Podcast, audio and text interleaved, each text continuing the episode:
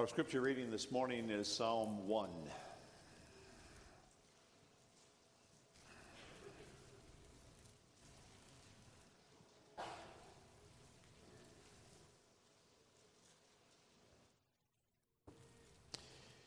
Psalm 1 Blessed is the man that walketh not in the counsel of the ungodly, nor standeth in the way of sinners, nor sitteth in the seat of the scornful.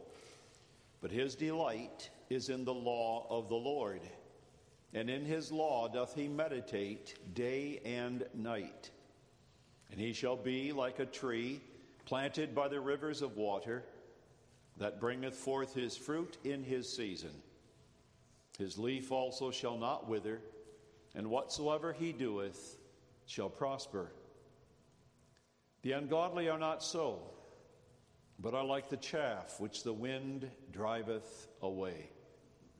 Therefore, the ungodly shall not stand in the judgment, nor sinners in the congregation of the righteous.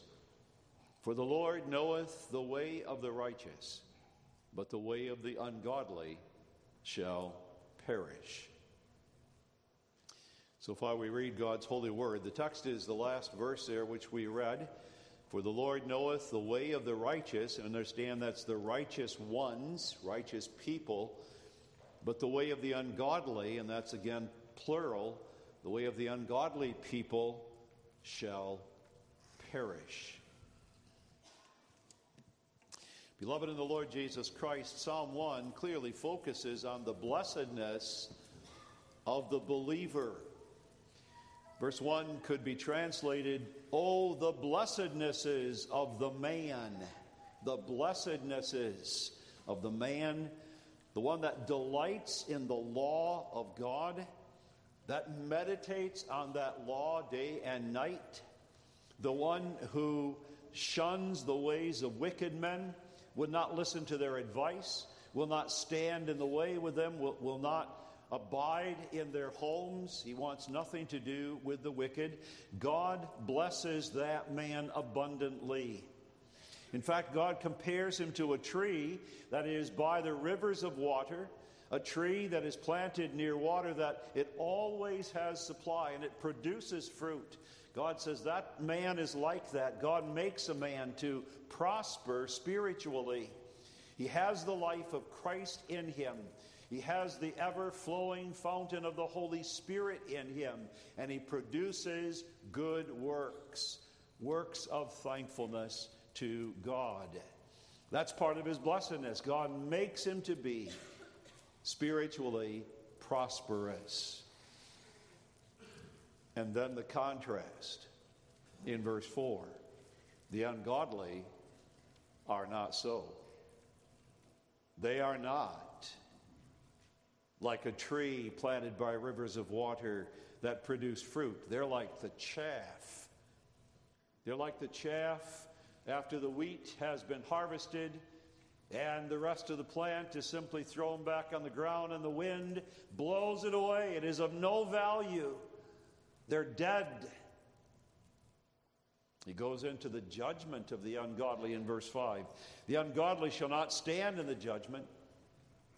There is no place for them in the congregation of the righteous. Those to whom Jesus will say, Enter thou into the joy of thy Lord, there's no place for them there.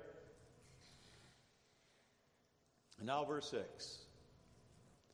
Verse 6 will sum it up. How do we know that this is true? And what does this all mean? The word for indicates it's concluding, it's giving a reason why all that he has said is true.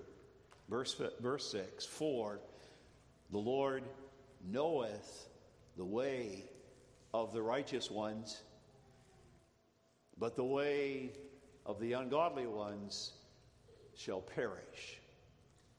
I've noted in the language of the text, first of all, the plurals there, but notice a couple of other things in the text before we go into the, the sermon proper. And that is, first of all, it is the way. Way stands out. The way of the righteous, the way of the ungodly. One would expect that the text would say, God knows the righteous, but the ungodly will perish, and that's true. but the text emphasizes the way, the way of the righteous and the way of the ungodly. And so the text, the sermon will emphasize the same. But also notice the difference in the verbs there. The Lord knoweth. That's a, that's a constant activity. The Lord knows the way of the righteous. But the way of the ungodly shall perish, and that's okay for a translation, but the idea is it is perishing. It's in the process of being destroyed. So, with that in mind, let's consider this text under the theme The Lord knoweth the way.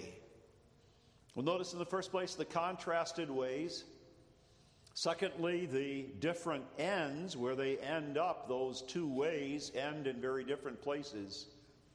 And thirdly, the unique comfort that the Lord knows the way.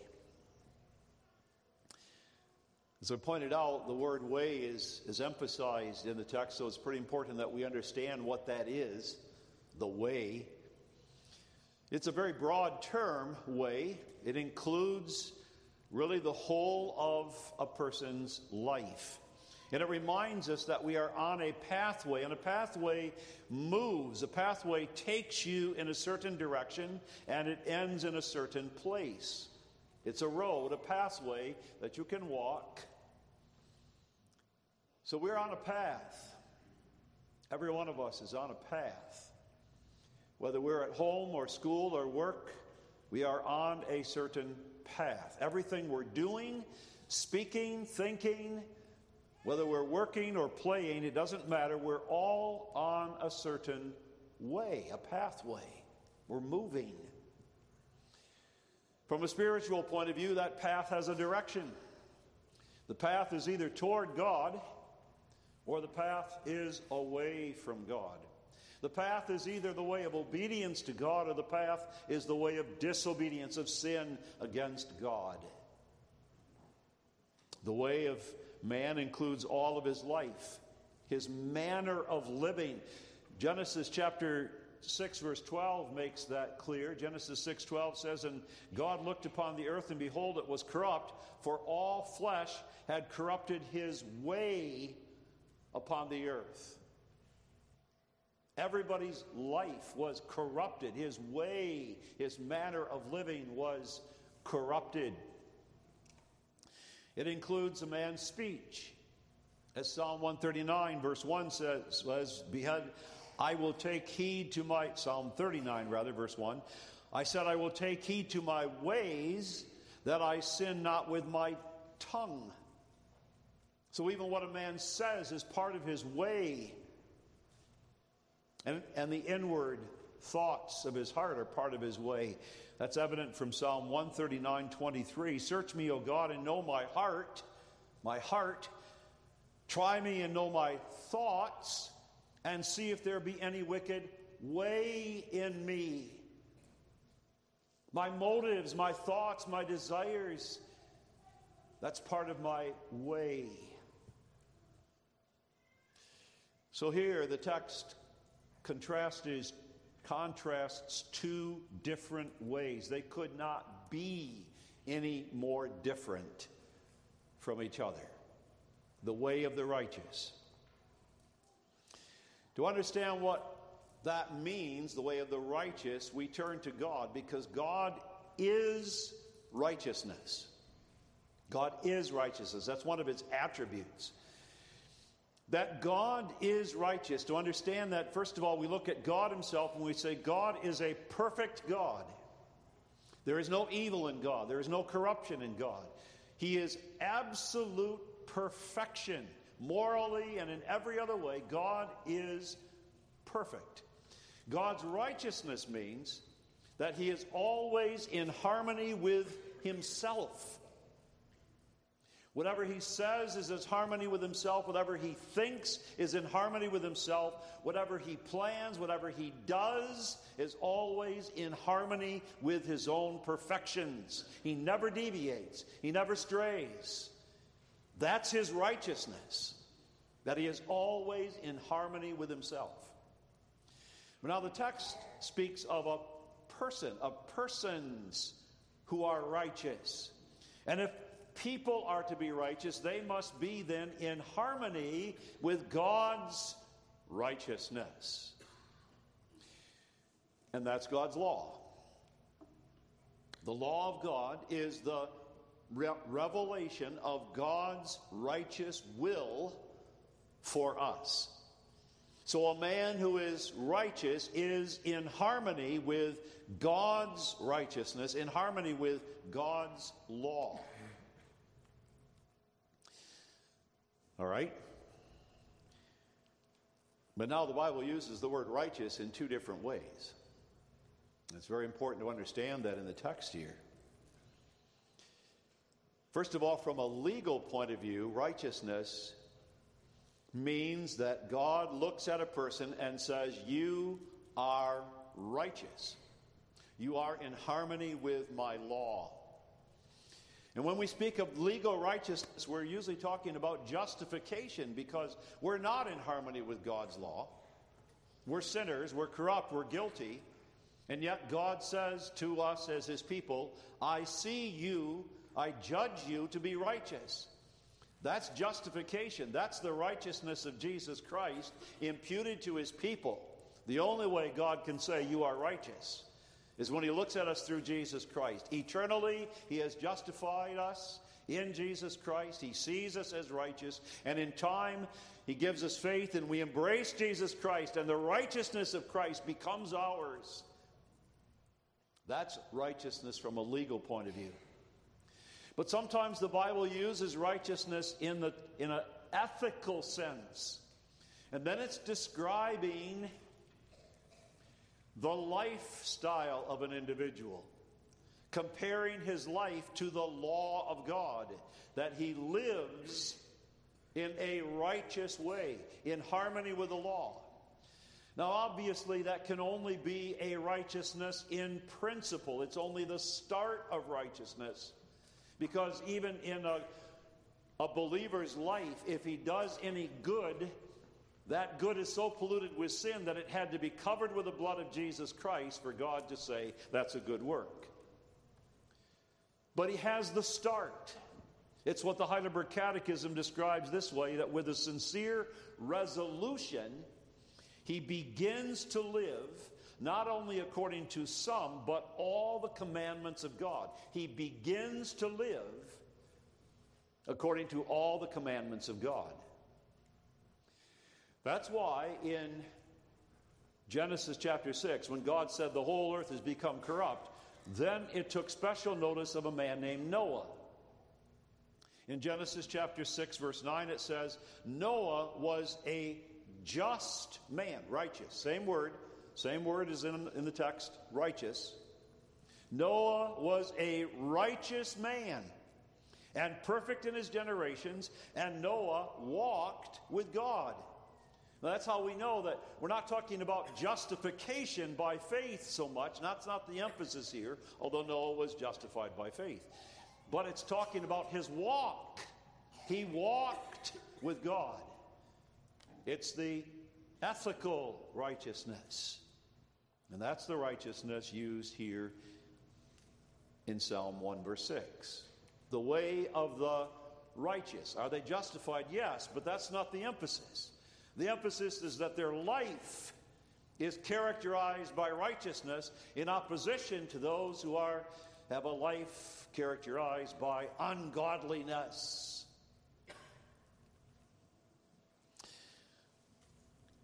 The righteous one is described earlier in the text. He's the man who delights in the law of God, meditates in it day and night, shuns the way of the wicked, wants nothing to do with their lifestyle, will not abide with them. He sets his heart to obey God. He fears the Lord. He walks in his way. He seeks the wisdom from God to direct his feet in the right path of righteousness. He desires to be in harmony with the righteousness of God. That controls his thoughts, that controls what he says, that controls how he lives. He weighs his words. Will this word be something God approves? Will I say? Will this word be something edifying for God's people? It controls his thoughts.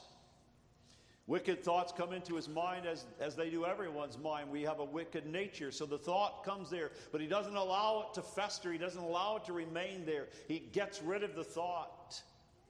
He wants to be in harmony with God's law, even in his thoughts. Whole of his or her life is controlled by that desire to be in harmony with God and his law. Not because it earns him anything, it doesn't, but because he loves God. As a wife, a righteous woman is, is one who loves her husband she lives unto him, she lives for him. She seeks to assist him in her calling because she understands that's God's will for her. As a mother, she is diligent. She loves her children. She serves their needs physically and spiritually. Godly mother she is is evident from what she reads, what she watches, what she texts or emails. Righteousness.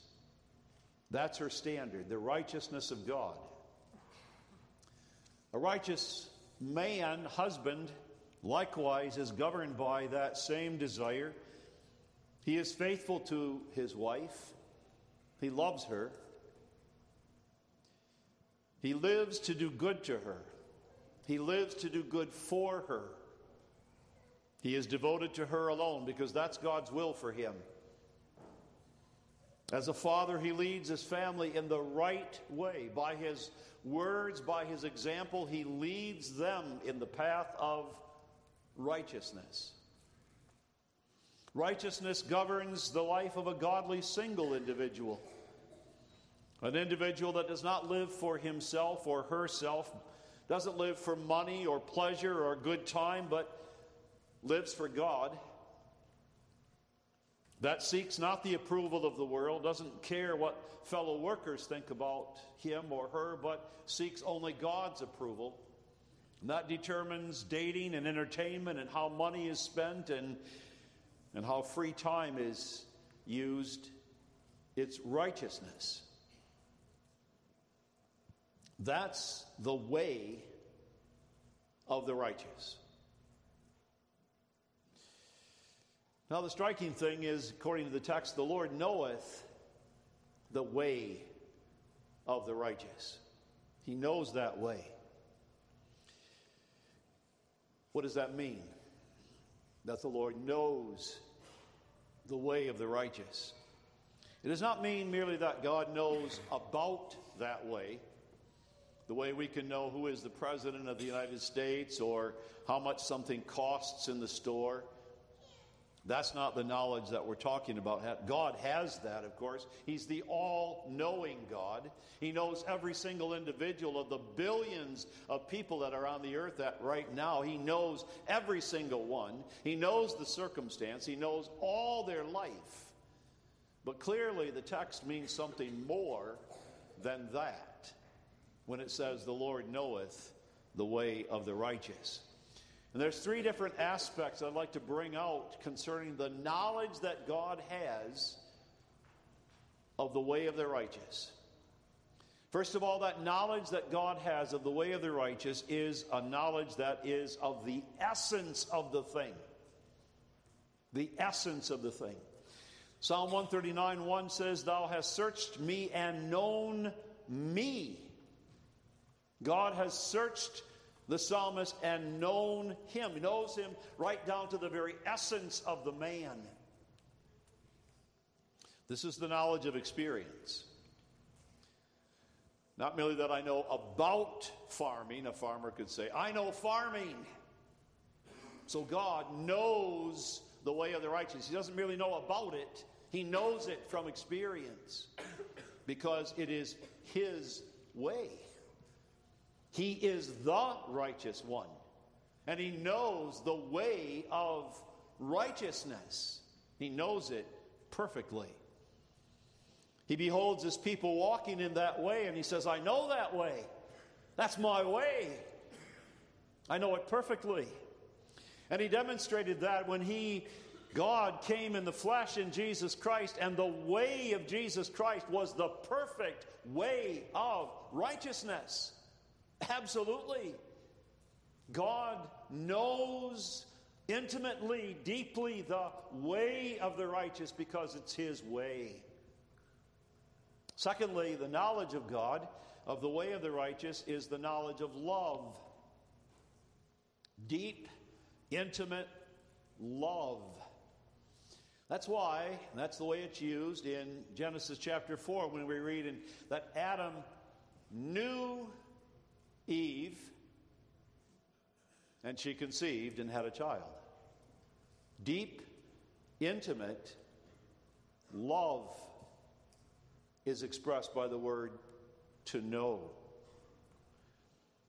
The Lord loves the way of the righteous, He delights in it. When the Lord sees the way of the righteous, He's beholding His own work in the righteous. It's coming out in the way they live and it's coming out in the way they talk. And He delights in that. That's my way. That's the fruit of my work in them.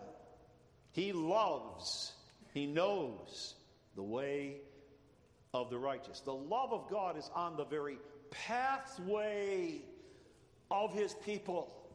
He loves His people, yes, but His love is on their pathway.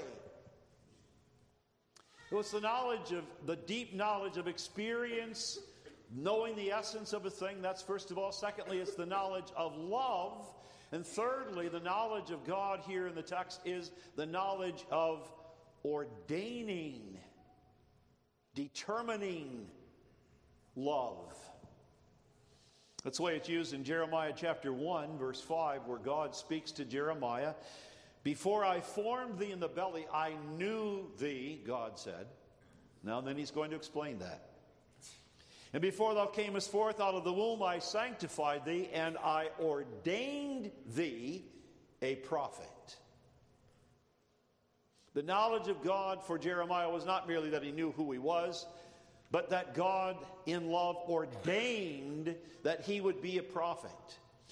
The pathway of the righteous is something God has ordained for that righteous, for those righteous people, in love. God determines the pathway of every one of his people. He, he includes in that, of course, the trouble that God's people have, the sorrows, the temptations, the hardships, everything they will face is perfectly planned by God with a purpose. And their good works are planned. You remember how Paul wrote to the Ephesians in chapter 2? And he said that we are created in Christ Jesus unto good works which God hath before ordained that we should walk in them? That eternally God or not only planned, ordained, but he prepared. That's really the idea of Ephesians 2, verse 10. That he prepared the good work that we would walk in. So much does God know the way of the righteous. He ordains in love that way of the righteous. The Lord knows the way of the righteous. But in contrast with that, the Lord, the text does not say the Lord knows the way of the ungodly. He does not know it in the sense that we just talked about, in the essence of it and the, the, the, that is from his own experience and the love and the determining love of God. He does not know the way. The way of the righteous includes all their life, the pathway that they travel, the way that they live.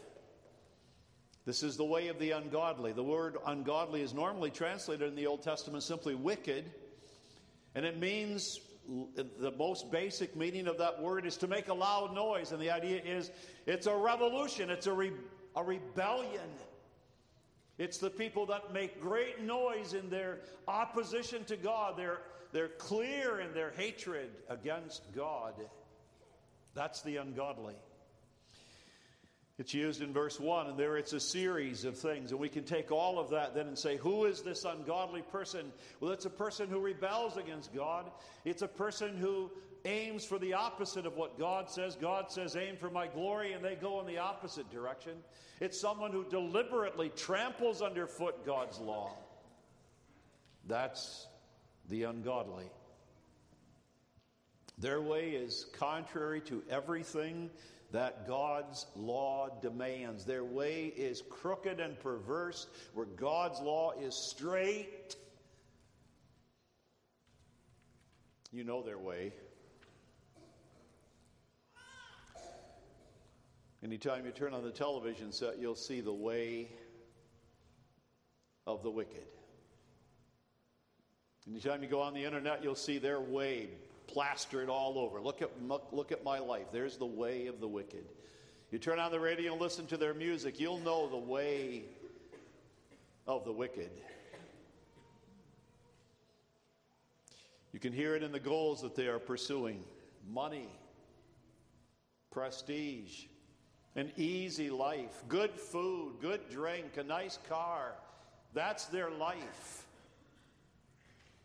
God is not in all their thoughts. There is no God, they boldly assert. And if they do speak of the name of God, they blaspheme God's name or they invent God of their own imagination.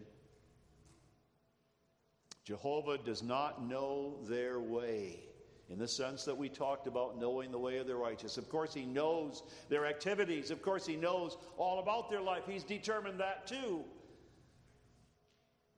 But not in love. He abhors their way.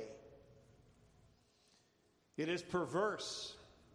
It is contrary to everything that God is and everything that His law sets forth. He hates their vile talk. He hates their lies. He hates their fornication. He hates all that they do in their life. God's wrath, not His love, but His wrath, is on the very pathway of the ungodly. On their pathway. The curse is not only found on the wicked, it's in their house, it's on their job, it's on their playing. God's curse is there. There's no grace there, there's no love, there's no delight upon them or their life. Psalm 7 11, which we sang this morning, God is angry with the wicked every day and Psalm 11, verse 5 The wicked and him that loveth violence, his soul, God's, hateth. He hates it, and he hates them. The Lord knoweth the way of the righteous, but he hates the way of the ungodly. Accordingly, he has determined two different ends for that pathway, for the two pathways. The way of the ungodly shall perish, it will be destroyed. It's the word that describes Egypt after God decimated the land with 10 terrifying plagues. It was destroyed. It will perish. That's the word used with Korah, Dathan, and Abiram when the earth opened up its mouth and swallowed them up, and they perished. The way of the ungodly shall perish. All their lives, all their life, their hopes, their dreams, their aspirations, it will all perish. Everything they have amassed to themselves will perish. All that they have done will fade away.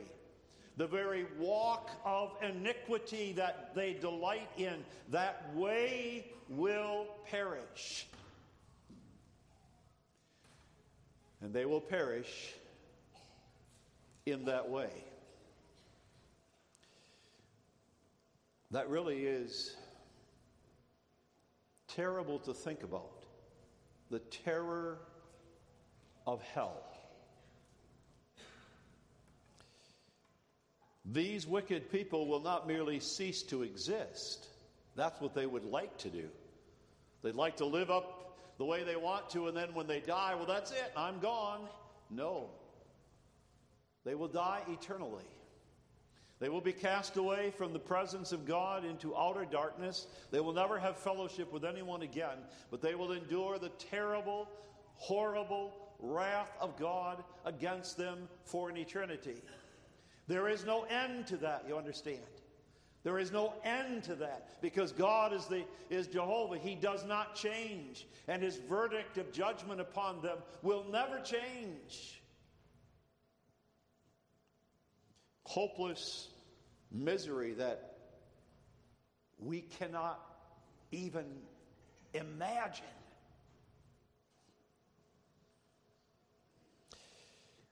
Their way shall perish. God has determined that. He has eternally determined where every man, woman, and angel will spend eternity. And for Satan and his host, and for every ungodly person, that is hell. This is a righteous judgment of God, absolutely righteous, because the ungodly will be condemned because of their life, because of the guilt on them. They know that there is a God who created all things. They know that this God must be feared, must be worshiped. And instead of worshiping Him, they turned to themselves or something of this earth and they say, I will worship that instead. They know the difference between good and evil, and God has shown them this is good, this is what I approve, and they choose deliberately the evil. So in the judgment, they will not stand, they will be condemned. But God's plan is not only that the wicked will be condemned, but that their whole way will perish. This will become manifest as God has determined that the wickedness, the perverseness of the way of the ungodly will become so clear that it is perverse, that it is horribly wicked as sin develops. And we're seeing that. We are seeing it as people will kill their own unborn children and delight in it and scream that they have a right to do this. As men will marry other men, and boys will try to change themselves into girls, and girls into boys. And you think, how can it get? any more perverse. God is filling up the cup of iniquity. He is demonstrating the horrible wickedness of the ungodly.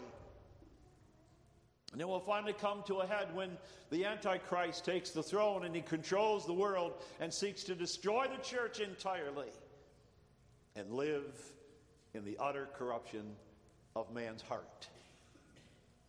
That way must be destroyed. But God's way is to expose the horrible wickedness of it so that we won't say, well, really, is that so bad? Is that so bad? That a person would spend an eternity in hell just for doing this?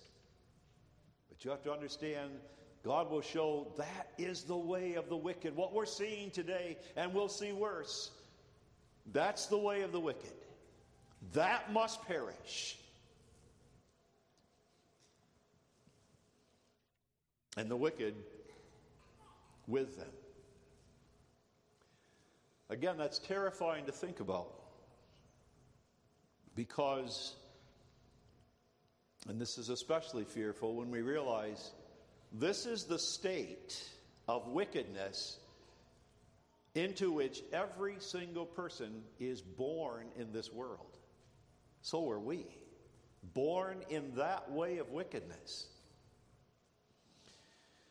You and I were not only born in it, but it's so sad we can often imitate the ways of the world and dress and think and speak as the world.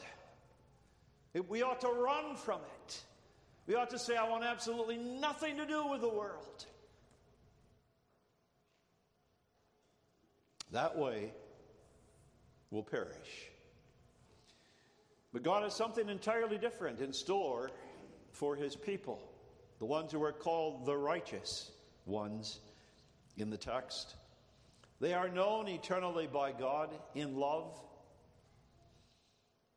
Their way, the end, is not destruction but blessing. That's evident from the beginning of the psalm. Oh, the blessednesses of this man. And the blessednesses of that man are not merely earthly, not merely temporal for a little while, but they're eternal. The, the blessings that God has in store for his people are eternal. Now, I realize that's by implication. It doesn't actually say that. But when it says the way of the wicked shall perish, clearly the way of the righteous is, is not going to perish. God has determined a blessing. The joys of heaven. The joys of heaven, which will only continue for an eternity to expand, to be amplified, to become greater and greater. Which means, first of all, the freedom from everything that afflicts us in this life freedom from sin, freedom from pain, freedom from death, freedom from sorrow, and all the misery of this life. Freedom from that. But it's positive, it's life, glorious life. The Lord, capital letters, Jehovah knows the way of the righteous. That's his covenant name. The name of the covenant God who has brought us into his own covenant life through Jesus Christ. He has in mind that we will live in that covenant life with him forever. That's his goal.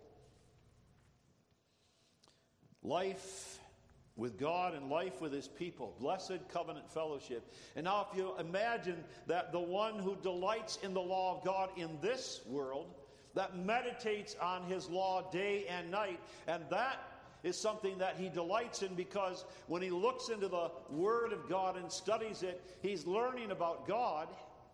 And that's why he's so excited. That's why he does it day after day.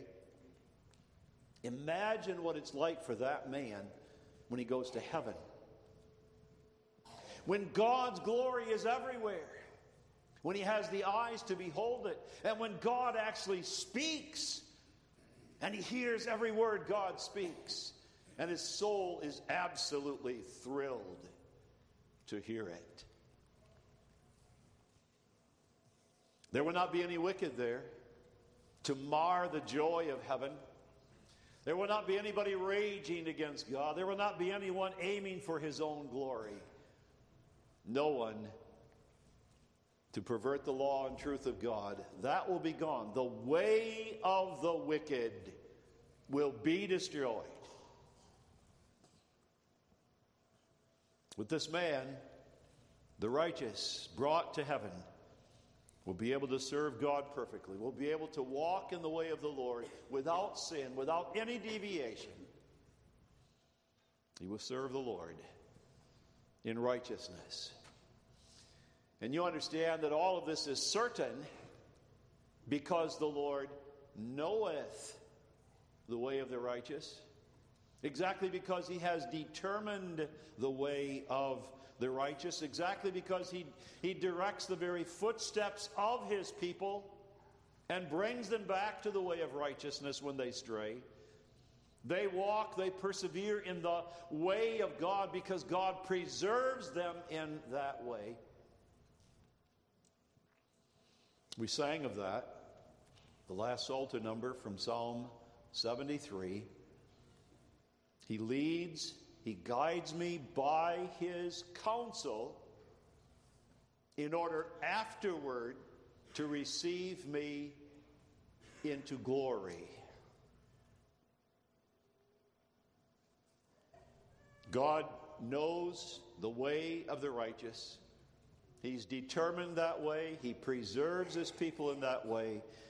And he leads them to glory in Jesus Christ.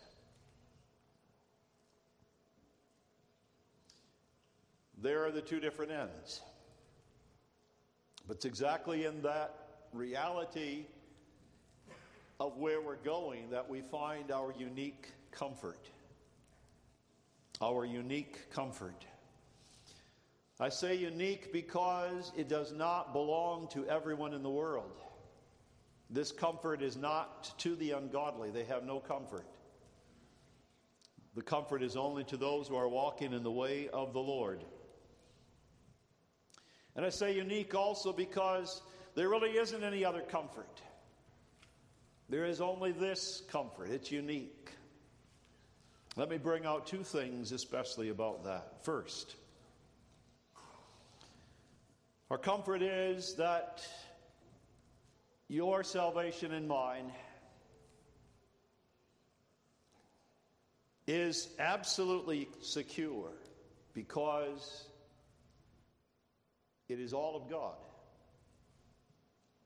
It does not depend on you. Nothing of your salvation depends on you. Back in the 1800s, there was a minister by the name of de Cock, and he follows, we, we follow from his footsteps. And it is reported that a godly woman said to him, If I had to contribute so much as a sigh to my salvation, I would be lost. Your eternal salvation does not depend on your sorrow for sin being strong enough or genuine enough your salvation does not depend on your forsaking sin adequately enough. Your salvation in heaven does not depend on your walking obediently enough. You will do those things. A justified sinner is also sanctified, and that means we will repent. We will turn away from sin. We will strive to walk in obedience. But my point is, your salvation does not depend on you doing it well enough. Salvation is all of God. That's our comfort. And that, by the way, as you know, is what the Protestant Reformed churches has taught from the beginning and is still teaching today. This is what I learned when I was a boy. This is what I was taught when I was a seminary student. This is what I preached when I was in Doon. This is what I taught when I was a seminary professor, and I'm still teaching it today. Salvation does not depend on you, salvation is all of God. Don't let anybody tell you that we've changed. That's our theology. Always was, still is today. Salvation is all of God. But you see, that's our comfort. You cannot fail. You cannot get to a certain point, you will not get to a certain point in your life where all of a sudden you make a wrong choice and now you perish. That's not, that's not what happens. It cannot be that you go through your life living in love for God, and then in a moment of weakness, you throw it all over and you end up in hell. That cannot happen. It would if it depended on me, if it depended on you, but it doesn't. God knows the way of the righteous and He preserves us, and He brings us to heaven. That's our comfort. He will keep you. He has brought you into the covenant. He's given you a Savior that saves to the uttermost. And He gives you every blessing all the way to the end. Secondly, our comfort is that the Lord knoweth your way and your way and your way and your way. He knows the path you're on. He knows what it includes. Maybe you have suffering. Maybe you have sorrow in your life, overwhelming. Maybe you live with loneliness. Perhaps you are involved in a deep spiritual struggle. You may be persecuted for righteousness' sake. Maybe in a marriage that's very difficult. Maybe in a marriage that's broken. You may have physical pain that you live with day after day after day, that you can hardly bear it. You may have, be in a hard way that you are making decisions about the future and you just don't know which way to turn this way, that way. Where, what should I do? And besides the individual difficulties, we are on the pathway that's not the broad and easy way. We're on a narrow pathway, the pathway that's difficult. But the Lord knows your way. And He knows that way because He has determined it for you. Whatever that way includes for you right now, today, He's determined that way for you in love. For your good, for your eternal good, even though the earthly circumstances might not look good at all. He has determined it for your eternal good. The way that you are walking is part of that perfect plan for God, of God for you that will lead you to your place in heaven, the place He has determined for each individual. He's guiding you by His counsel. He will give you grace every single day for every step. He's never far removed from you, though it can seem that way sometimes. He knows the way of the righteous. And He's leading you to Himself and to the greatest blessedness of living with God. Amen. Let us pray. Father in heaven, we thank Thee for the promise that Thou dost know our way. We know that the un- way of the ungodly will perish, but Thou hast determined our way. We give Thee thanks and praise for Thy wisdom, Thy goodness to us and look forward to the day when our faith will be sight. We will see thee face to face and enjoy all the blessedness that is promised here for Jesus' sake. And in his name we pray. Amen.